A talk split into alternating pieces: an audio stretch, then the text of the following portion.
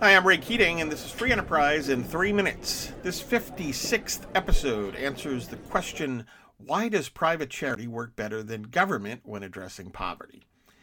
Now, back in episode 53, I spoke about government programs that are targeted at poverty or so called income inequality and noted that they fail due to reinforcing and or creating negative incentives. In contrast, there are several reasons why private charity tends to work far better, or perhaps it's more accurate today to say that private charity would work better.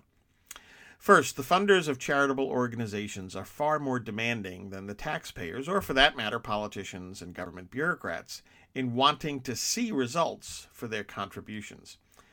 Second, and along similar lines, government poverty programs continue to chug along or expand in terms of budgets and staff while the problem they are created to deal with persists or expands.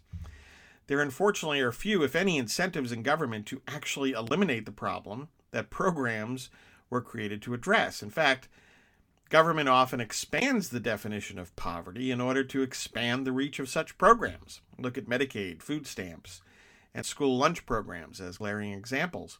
That's starkly different from private charity, or for that matter, other private undertakings, in that fixing or eliminating the problem is the goal and the yardstick for success.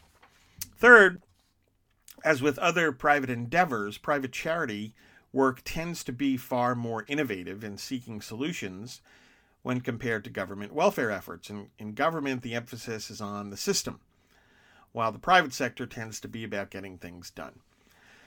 Fourth, the harsh reality, really since the Great Depression, is that government poverty programs crowd out private charity work.